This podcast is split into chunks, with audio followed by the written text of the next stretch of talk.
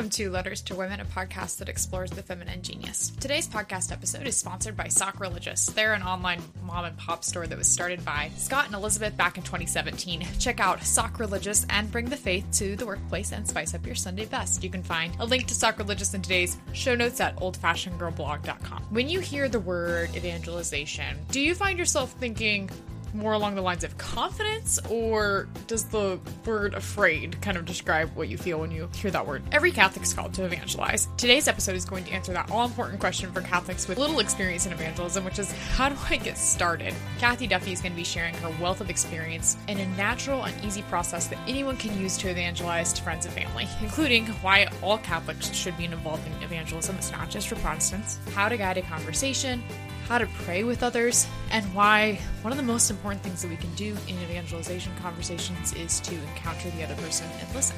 I loved Kathy and I's conversation. I can't wait to share it with you.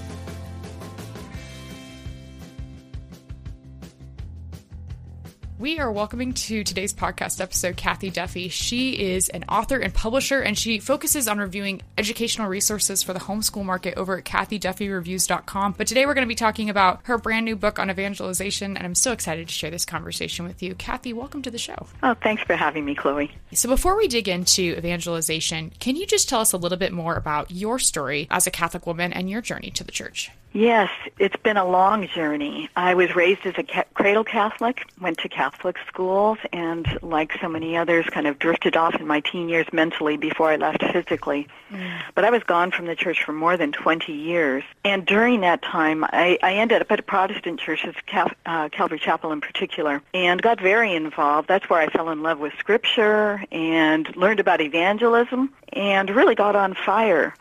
But you can only go down that road so far before you start stumbling across the Catholic Church again, especially uh, if you get involved in apologetics as I did. We ended up homeschooling. I was teaching worldview classes. I was speaking at conferences and uh, really having to explain the faith and why we believed it in lots of settings. And it made me dig deeper and deeper until I ran up against some questions I couldn't answer from a Protestant perspective. And it took quite a while, about six years of, you know, really bucking what I thought the answers where they were leading me to the Catholic Church because I didn't want to go that direction. but I finally realized there was no other answer and ended up back at the Catholic Church. But I was so on fire at that point, and one of my sons decided he was interested in Catholicism, and so he ended up going to RCIA. Something new to me, wasn't there when I had left the church. Yeah. And I was fascinated by the process and ended up volunteering in RCIA. And, and within a couple of years, I was running the RCIA program at our parish and then also running adult faith formation. So I had lots of opportunity there to get involved with the conversations, evangelistic conversations with people through those efforts. But um, that eventually, I, mean, I spent about 10 years doing that. But I ended up doing more administration over the years and ended up resigning from that job so I could really focus more on evangelism and the things that drove me rather than administration.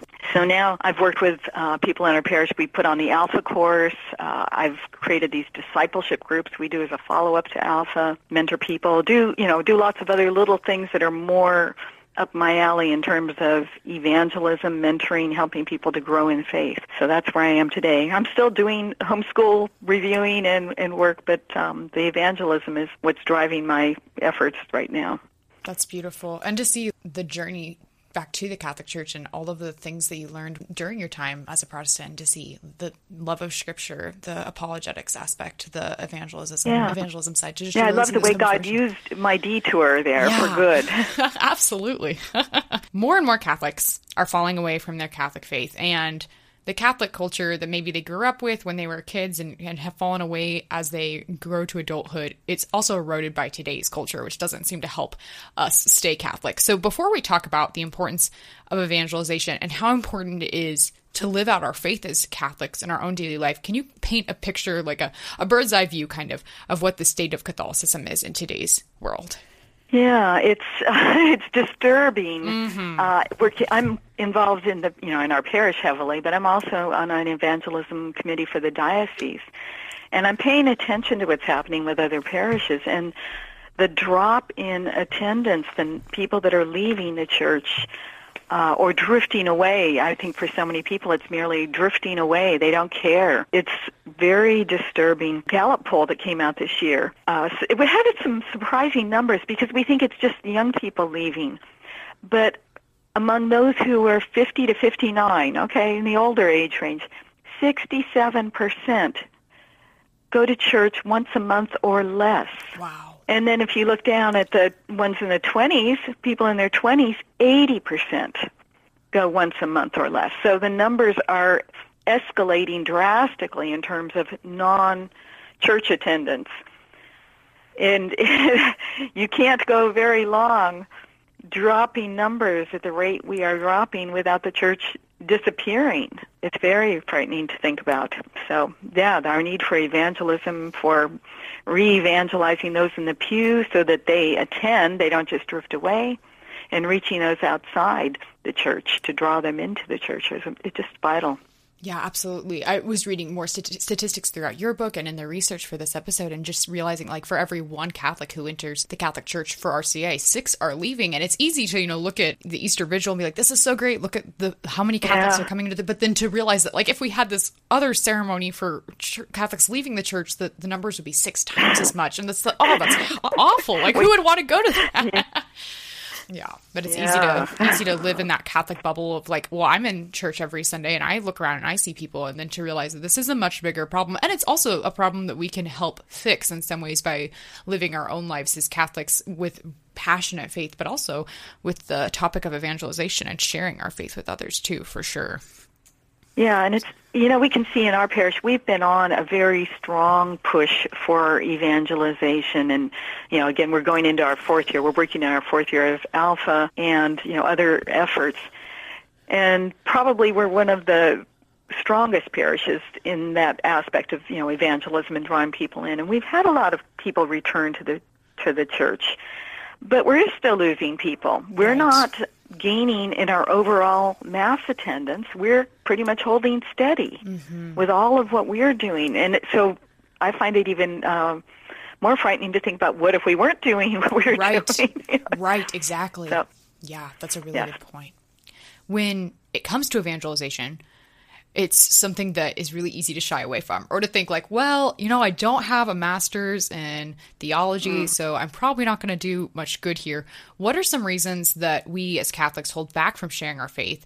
And how can we overcome those fears and trust that you know god is going to work through us in those conversations regardless of how much knowledge we do or don't have? Yeah it's that's it's such a problem because i think especially in years past we looked to the priest and you know then increasingly to the staff to be the ones who could answer questions. We don't do that. We send people to talk to the priest, mm-hmm. you know. Mm-hmm. We've got a priest shortage in some places. Some parishes don't even have a regular priest on right. staff. You know, it's it's not the way it used to be.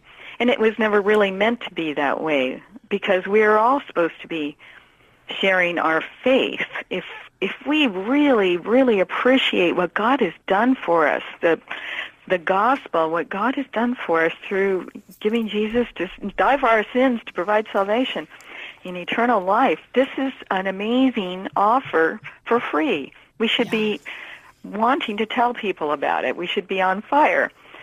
Uh, and that should help us overcome our fears. I think, first of all, the zeal is lacking. We're not appreciating what we've got. But um, even for those who do, there's all kinds of concerns. We're afraid people will be uncomfortable. We'll be uncomfortable. Yeah. Uh, they'll ask us questions we don't have the answers for. We don't know the apologetics answers. You know, we don't. We haven't memorized the Bible. We don't want to talk to Protestants because they know Scripture and we don't. That sort of thing. All kinds of excuses we use to avoid those conversations. I'm finding that the, the excuses aren't really valid in most cases because most people don't want us to teach them. They need to be listened to. And I'm finding that the biggest key to evangelism is actually listening rather than talking. And then just valuing their story as well. I love that. Like most people don't, we don't have to have all the answers. I was talking to a group of college freshmen at the beginning of the semester, and one thing that I just really emphasized, and I wish I had known in college, um, was that it's okay. It's okay to not know the answers. It's okay to say, You know, I, you know that's a really good question, and to validate their journey and to validate their question, and then say, "Let let me look at let me look it up," because we're not the first yeah. people to ask these questions, and that's the beauty of Catholicism is that we have two thousand years of rich church history where almost you know all the questions have been asked and answered, and it's just doing the research right. to find them. yeah, absolutely. Yeah, I, you know, I think it was. Um, on my journey back to the church, it was kind of a, a road of humility because all mm. of my concerns and questions I found other people had asked them before and they'd been answered well. um, you know, nothing new under the sun. Yeah, absolutely. And I love that that emphasis on humility too, both for those who are asking questions about Catholicism, but for us as Catholics too, just to realize that, you know, we don't have all the answers and and there's a journey in some ways that I've found that in conversations with people who are asking questions about Catholicism that I learn a lot about my faith that I didn't know before because I'd never I'd never thought about the questions that they they were bringing to conversation and just this realization that, you know, it's it's not about us. Um, it's about Jesus and and the Lord and His conversation in their hearts as well too. But yeah, yeah, definitely that humility aspect is so important. You know, and sometimes when you're having those conversations, the question a person asks isn't the real question. You know, like somebody might challenge you with, "Oh, Catholics worship Mary. You know, how can you how can you be in a church who does that?" You know, and and it's you know, it's kind of off-putting. Okay, well, I can get into a defense of Marian doctrine, but why are they asking that question? And oftentimes, if you just turn it around in that way and say, you know, um, why does that matter to you? And you'll gradually get into some other issue that is really at the heart of it. Maybe their one of their parents was Catholic, and then the parents divorced, and you know something else is much more troubling to them than Marian worship or whatever they think, you know. Right. They're just that's an excuse for them that they hold up to, you know, why I won't look at this. And it can be easily to like kind of pridefully go into that conversation and be like, "Yes, I'm going to teach them about Marian theology," and then to miss an opportunity to really interact with them and recognize their story because there's that pride of like, "Well, I, you know, I have all the answers or I I've prepared an answer to this." And so it goes back to that yeah. listening portion and really hearing what even what they're not saying, which is definitely important to remember too. Right. You've written a new book, um, Everyday Evangelism for Catholics: A Practical Guide to Spreading the Faith in the Contemporary in a Contemporary World, which is an incredible book. I loved it. I love how practical it is. In that book, you talk about the concept of thresholds, which I've just recently found out about, and the thresholds when it comes to a progression of conversion. So, can you explain the different thresholds of conversion and why knowing about these thresholds or where someone's at in that process is actually helpful to shaping conversation with them? There's five thresholds. Um, two gentlemen, Protestants, uh, came up with this idea, you know, just in looking at the way people come to faith. There is a very typical process of passing through these stages, you know, as someone is coming into a faith. And so those five thresholds are trust, curiosity, openness to change, serious seeking, and then uh, how we term it in the Catholic world, becoming an intentional disciple. But it starts back there at trust. If you think about this, you know, the the guy on the street corner, you know, with his Bible and he's, you know, you're going to go to hell, that sort of thing how ineffective that is most of the time because who trusts this guy? Right. Who, you know, you don't, you're not curious because of what he's saying usually. It's just, oh, so off-putting. We start by building trust and there's where the relationship aspect comes in that you, you need to build trust first. You don't just start at the information stage. Here, we'll teach you all of this, and of course, then you'll you know you'll understand it makes sense and believe it. Doesn't usually work that way starts way back there with trust, curiosity, you know, building the relationship and then gradually answering the questions as they are ready mm-hmm. to receive information or whatever it is. I work in a Catholic circle and I have a lot of Catholic friends. And so when I interact with non Catholics or fallen away Catholics, it's just really beautifully, it has to be intentional. And like I think about, you know, when I go get my coffee in the morning with my barista, I don't know if she, where she's at along this path. And so conversation with her if she's in the trust stage isn't going to be like, so, like, how you know have you been praying the daily rosary or do you know what the rosary is? It's something like you know it starts as simple as like how was your day? Like how are you doing? Like how is it really right. going? And so it's so right. beautiful and freeing i think for me as someone who's kind of like you know has been afraid of evangelization because i don't have the answers to have that first conversation just really be interacting with them and recognizing them as a child of god. And it just starts there for a lot of people um, and building up that trust. And so i love love that stage and knowing where they're at too is so helpful when it comes to conversation and to being intentional and to meeting them where they're at. Right. And as you're having those conversations, inevitably it gets into the tough issues. And everybody's going through something. Right. There's right. always um, some area that's troubling or horrible in people's lives. And as you listen and understand what's going on with them, it's very easy to, depending again where they're at, to say, have you prayed about this mm-hmm. if you suspect they've got some faith? Um, you know, and if they say no, you know, to say, can we stop and pray right now? Um, can I pray for you? Whatever seems apt for the situation, but to bring it back to that, oh, I know that there's a God that's got answers that can work in this situation, whether they fully believe that or not. This can work even with a person who has the most minimal faith that maybe there's a God out there, much right. less, you know, any relationship with Jesus, but it's an introduction to a God who loves us, a God who cares about even the smallest things going on in our lives. And so through these conversations, you can often reach a point with someone where you're they're vulnerable, they're looking for answers and you can direct them to, "Oh, there's a God here who cares about this." Right, right. And it's all about setting that stage for that encounter with them. It's easy to think, like, oh, uh, you know, I'm going to have this conversation or a series of conversations because often evangelization isn't just a one and done conversation. Um, but it's easy to think, you know, oh, I'm going to have these conversations and, and then they're going to convert to Catholicism and this is going to be so great. And instead, to shift that mindset from, like, no, this, again, this isn't me. This is me, you know, setting the stage for an encounter. And, and eventually, and we pray, you know, we pray and God willing, an intimate relationship with Jesus and with the church.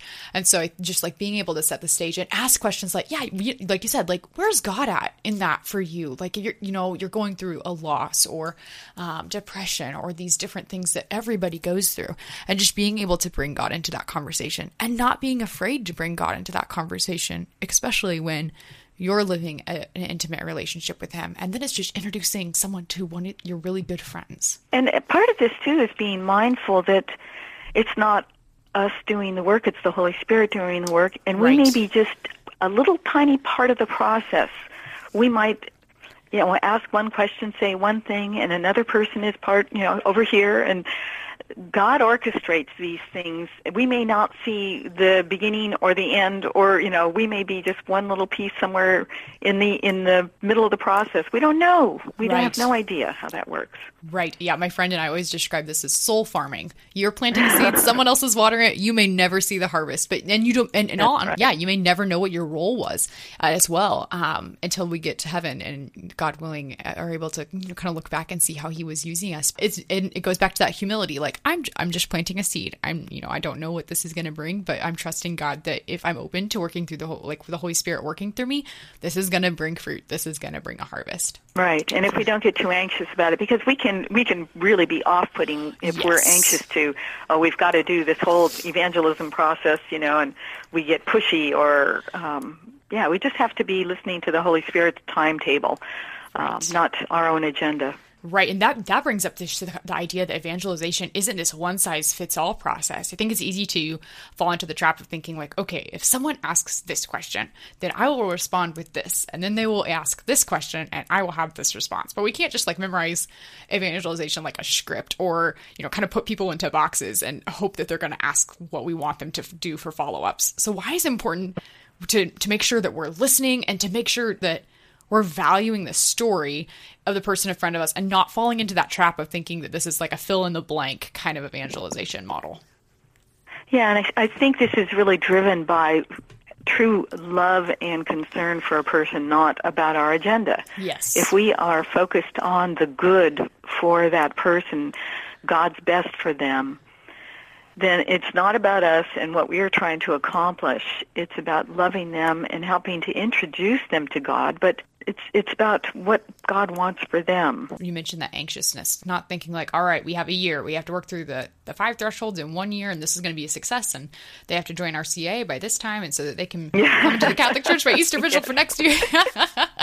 and yeah, it, like you said, that can be so off putting, especially in a conversation with someone they're just getting to know or a friend that who's like you said like is getting to the point where they're being vulnerable and they're trusting you with things that they're going through that are challenging to then take the conversation and be like okay great now i have a plan like this is how we're going to talk this is how it's going to go down um, but I love what you said. I'm going to emphasize this again because I don't think it can be said enough is that evangelization, we think it's about talking, but when it comes down to it, it's really about listening to the other person's story um, and valuing them. And that's so important. And I think that's something that I know I have forgotten and I know that I have had to work on and continue to work on. And I love that point so much. When it comes to someone converting to the faith or journeying through those different thresholds of conversion, what role does their worldview play? Um, and what are questions that we can ask them in conversation to kind of encourage them to give serious thought to a worldview that they may have, but they don't know that they have in some yeah. ways. Yeah, I got into worldviews way back, as I mentioned in you know my homeschooling days, and and then um, you know speaking and teaching on it, and I very I've been very aware of this idea that we all look at the world. Uh, through different colored lenses, our presuppositions about the most important questions. These shape what we believe. Do we believe a God exists? Do we believe there's such a thing as truth? What happens to us when we die? What is the nature of man? You know, really fundamental questions yeah. that shape our worldview. So these underlie what people say they believe, whether they know it or not and so many people absorb their worldview from the culture or people around them without even thinking, examining what they believe and why they believe it. But it's crucial that we understand, try to understand uh, where people are in their worldview and maybe even get them to examine their worldview as we're you know having this discussion because it dictates what they what they think, how they react, how they respond to so many things. For example, a person might be just closed to God. They've grown up with a very materialist outlook, secular humanist, that sort of thing. Um, and I contrast this in the book too, because I think a lot of people need to see it really concretely, because your ground, you know, your baseline assumptions there really dictate down the line how you're going to think about all kinds of things. Uh, our, our attitudes about life, abortion, euthanasia. You think about the difference if we are merely accidental results of chance, as the secular humanists mm-hmm. would say. Uh, evolution is all there is. There is no creator. There is no purpose to life. It's all accidental then what difference does it make if we eliminate what they would call useless life or, you know, somebody who would have a less than perfect life? Right. Or somebody who's dying and, you know, we could hurry them along and take away some of the pain. They see no bigger purpose. So, you know, it, it's affected by those ground uh, grounding assumptions. So worldviews are critical uh, when we're having these conversations with people. And you know, I find it, it's easy to get into some of those questions by going behind the question asked. And yeah, just as with um, the ones about Mary, of going deeper. Uh, why do you why do you think that? Why does that concern you? And let me just give you an example. Maybe somebody who's dating, mm-hmm. uh, considering whether this person could be, a, you know, their their spouse, asking questions about where do you, are you going in life? What is your purpose? How do you envision um, a family life being? How would you raise kids? How does this potential spouse view those things? That gets into worldview questions. Yeah. And we hope they've thought about it. Right. But so you know, so often not. You know, mm-hmm. yeah, oh, I just love him. Uh, he's so wonderful. He's got a good job, and oh, he's so handsome. And you know, you know what happens when we have kids and you know with his his background and my background you know how are we going to raise these kids uh what do we think about god what what role will God play in our lives as a family? Anyways, you can gradually bring those in. I had a conversation with a, a young person who was thinking about marriage, but was no way ready, had no idea of what, uh, where he was going in life. So he couldn't even begin to think about where is he going in this marriage because he didn't know where he was going. Right. Which led into, you know, deeper conversation about you know purpose of life and anyway yeah. that's how you get there right right no that makes a t- makes a ton of sense it's like also a lot of like uh, when doing marriage prep with different couples or even thinking back on my own marriage prep it's a lot of family of origin questions that it's easy to think like well every you know every family must think like this because that's how my family grew up or every you know every person's childhood you know probably had some aspect of this because that's what mine had and you it's like the air you breathe around you in the environment it's like mm-hmm. i can't even i didn't yeah. even know that i'm thinking this because i've been around it so long that it's kind of you know gone through my thoughts and and that's how i you know it's easy to assume that that's how everyone thinks and so i think that talking about worldview whether it's in relationships in preparation for marriage or in conversations about with people with that intimate relationship with christ it's going to bring up a lot that they may not have even thought about. It's very like a subconscious thing. And so I think it's so yeah. beautiful and such a recognition of their story, like their whole story um, from the very beginning to bring up topics about worldview and to really dig deeper with them into things that, yeah, like you said, they, they may not even even thought about at this point. So it's just, yeah, I really yeah. like that concept. Mm-hmm. You know, there's there's another aspect to this too. Even with people who are cradle Catholics, longtime Catholics often have not thought through their faith and have yes. not mm-hmm. really accepted uh, Catholicism, the truth of it. And you can ask some some of these questions of a Catholic and find out that they don't believe in heaven or hell. you know, they don't right. believe in some of the most basic uh, things that you would assume go along with someone who identifies as a Catholic. And you use that word assume, and I think it's very important that we not assume that people believe because they label themselves as something you don't assume that that's accurate. Right. You ask those questions anyways because they may say, "Oh, I'm an atheist." Yet, if you ask if they've prayed about something, oh yeah, I've prayed about that. You know? Right. Who are you praying to? I don't know, but um, but there is that prayer. You know, so then you can ask questions. Well, what kind of a God would you pray to? Um, yeah. You can you can get to it from different angles, but those worldview questions are important for everybody, not just the person who's outside the church. Yeah, I love how you brought up cradle Catholics. I, I'm a cradle Catholic as well. And so it's easy to think too, like, oh, gosh, I don't really have a conversion story. I don't really have this great story of, of reconversion and, and to think that like, oh, you know, uh, it's really not worth sharing. But even with cradle Catholics, most of us have gotten to the point where it's like we have sought something seriously or recognized something in our faith that has spurred curiosity for us to seek that. And then there's that decision point, like whether that was at yeah confirmation or a retreat in college or during marriage prep or regardless it's going to be unique for everyone's story. But i think it's so important for cradle catholics to realize and to think about because it's not something that we it's like our worldview. We don't inherently know our story. We've lived it. Like we've been in the trenches with our story. It's easy to dismiss our story as not important. But even cradle catholics do have a story and they do have a decision point. And if they're at the threshold of being an intentional disciple they've gotten to that point. And so especially for cradle catholics even before mm-hmm. those evangelization questions you know come from different people to sit down with your own story and reflect intentionally whether that's in you know in adoration or after church or just an intentional prayer time like what's your story? Where has mm-hmm. that been? Because i think for evangelization people want to get to know you. They want to get to know christ through you and they want to know like what difference does it make that you're catholic? Like where does that play out in your life? How does that make your life better or more holy or more joyful and where is that from and so being able to articulate that and know your story yeah because you may be a catholic who is not more holy the you know the protestants you're talking to may be holier than right. you or may have a better prayer life than you yes. and um mm-hmm. yeah very important that we yeah. step back and you know take stock of our spiritual health right exactly exactly especially like you like you said like going in and and coming into conversation and wanting to lead others to Christ, if we don't know Christ ourselves, like if we don't have that intimate relationship with Him, like it's going to be introducing, like it's going to be a blind date where you don't know any of the people who you're setting up. Like, oh, I hope this works. Like, I hope this works out well for them, but I don't know right, either of them. Yeah. And that's, yeah, that's not intentional at all. Yeah. I love how you brought up prayer in conversation when it comes to evangelization. And I think you point this out in the book, and I would totally agree with you that it's a crucial part of evangelization.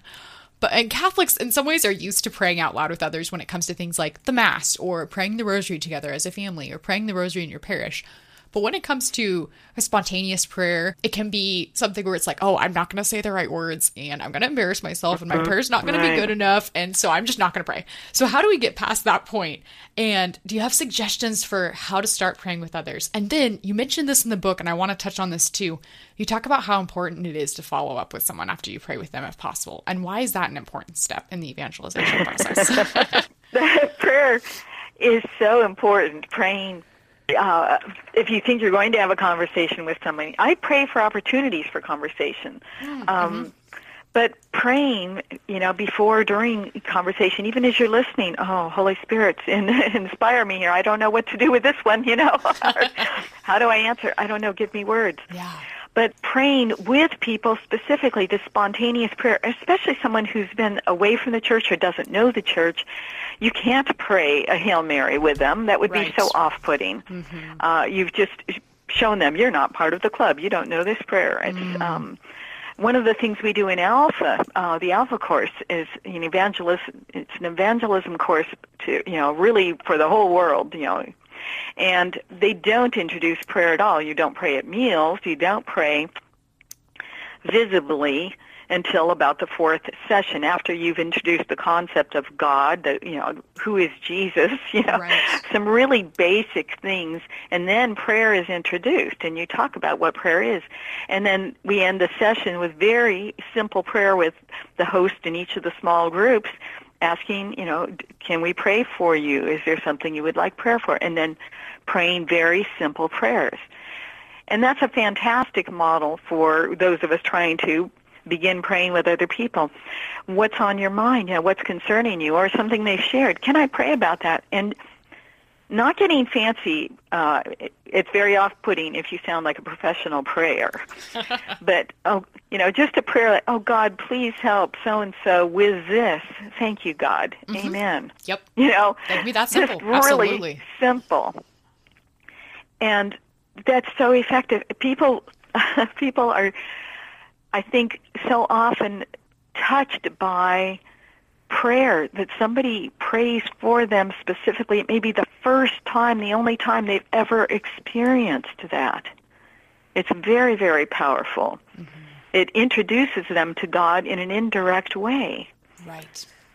So, um, and then especially if the prayer is answered, which so often these kinds of prayers are, um, it gives them, a, you know, a place to start with God. Okay, God, you care about that. Uh, Maybe you care about other things. You never know where it's going to go. But um, it's so important. And this, you know, our, our tendency is to say, "Oh, I'll pray for you," and then you know walk away, right? Yep. And then forget. Yeah, and I, I wonder how many people actually do. I do purposely. I keep a prayer journal where I try to write down, if I can remember by the time I get home, get it in the prayer journal, yeah. And remember to pray for people if I say I'm going to do that. Even if I prayed with them, I will try to follow up with prayer that way too.